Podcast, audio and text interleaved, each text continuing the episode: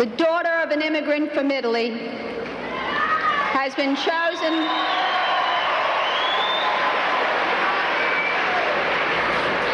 has been chosen to run for president in the new land my father came to love.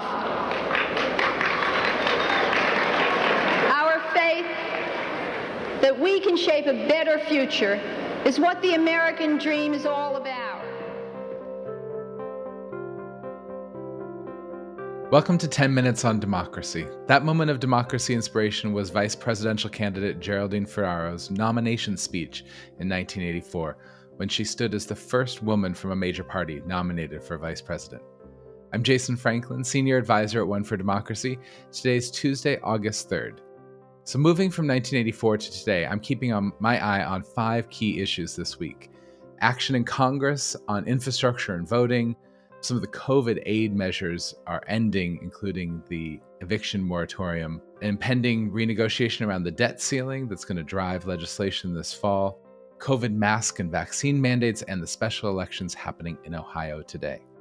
So, first, after months of work and a rare weekend Senate session, the Senate unveiled a more than 2,700 page long, $1.2 trillion infrastructure deal that did have bipartisan support. They had 17 Republicans, as well as all Democrats, vote to move it forward and expect to have 10 or more Republicans vote in favor of the bill to break the filibuster and pass it. Now, of that 1.2 trillion, 550 billion, about half represents new spending on roads, bridges, highways, broadband, water infrastructure, and more. Reminder that in addition to the bipartisan infrastructure bill, Democrats also plan to pass a budget blueprint for a $3.5 trillion social spending package. And House Speaker Pelosi has actually said they must pass the spending package in the House before the House will vote on the infrastructure bill. Senator Schumer has vowed to pass both measures before the Senate leaves for the August recess. Meanwhile, the other big piece of federal legislation is the For the People Act, and the work has continued very quietly on that front. A new version is supposedly being revised right now by a very tight lipped group of Democratic senators, including Senator Manchin. And the reports coming out from the limited reporting and kind of murmurs that are leaking is that it will include protections against partisan gerrymandering and state voter suppression, but it may leave out some big pieces of the campaign finance reform for a later piece of legislation. While it's a critical priority to pass before the August recess if it's going to impact redistricting this fall, with Biden and others not prioritizing reforming the filibuster, how this bill gets passed remains the question. I'm going to frankly expect a lot more positioning in the coming days and then a flurry to pass it just before the recess if it happens at all. And certainly hoping it does. Another big piece of news this week is that many of the COVID aid measures are ending. On Friday, Congress failed to renew an 11th month old pandemic related moratorium on residential evictions. The end of the moratorium on Saturday places almost 16 million Americans at risk of eviction. More than 46 billion in rental assistance has actually been approved by Congress over the last year, but only 3 billion ever got distributed to renters, due to a combination of very slow action by federal officials under Trump, arduous application processes to get access to the money, very confusing standards for who was eligible, and in some cases, even landlords refusing the money because they felt there were too many strings attached. Raising questions for many people about when Congress does allocate money, if it doesn't reach people, can you actually call it action? So, if we do see this expected wave of foreclosures, possibly three to four times more than in an average year and in a more condensed period of time. I am expecting a lot of finger pointing and blame games, and perhaps some added momentum to taking action on economic justice policies. In addition to the moratorium ending, advocates and policymakers are also bracing for the end of many other programs.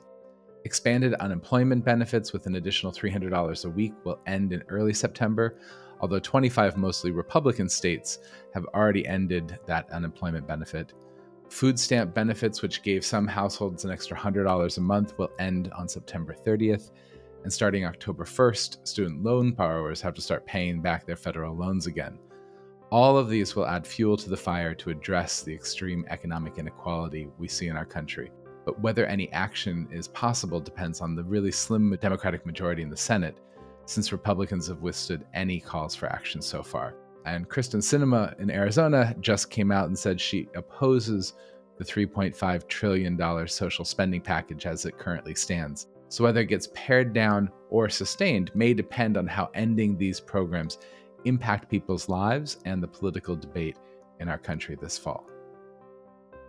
Another thing to keep your eye on for the fall will be the impact of the debt ceiling on future legislative efforts. The Treasury Department announced that it's going to invoke extraordinary measures to pay off the government's bills without issuing new debt, which it can do roughly until mid October, after Congress missed the deadline over the weekend to extend or increase the debt ceiling. The debt ceiling is the maximum amount the federal government is allowed to borrow under statutory law to finance its operations, and that limit can only be raised by Congress. It currently sits at about $22 trillion, and historically, raising the limit and hitting the debt ceiling has offered the minority party leverage to pass or not pass certain things in exchange for lifting that debt ceiling. Although this time around, it could be included in the $3.5 trillion social spending package, the reconciliation bill that's being developed by Senate Democrats. And Senator Mitch McConnell actually said he will not support a standalone debt ceiling bill and is going to force Democrats to do it on their own. Partisan posturing also continuing on the COVID front. This week, a new report was released by the minority staff, the Republican staff of the House Foreign Affairs Committee, exploring whether the Wuhan Institute of Virology could be the source of the virus. Highlighted data they believe suggests there was an earlier outbreak that was covered up. The report has no new evidence. It's instead really just intended to stoke debate. Meanwhile, Senator Lindsey Graham tested positive for COVID despite being vaccinated, although he has mild symptoms and many House Republicans are flouting the reintroduced mask mandate put in place by Speaker Pelosi.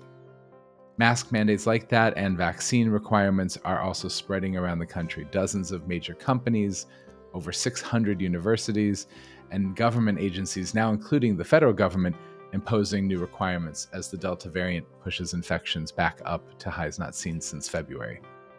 Republicans are slowly shifting their resistance, both politically and from a messaging perspective around the vaccine. But whether it's too little too late to prevent another major surge and return to lockdowns remains to be seen, and how, if it creates enough pressure to break through this partisan posturing, too soon to tell, although I'm a little bit skeptical personally. Last thing I'd look at special elections in Ohio today. Uh, two congressional races.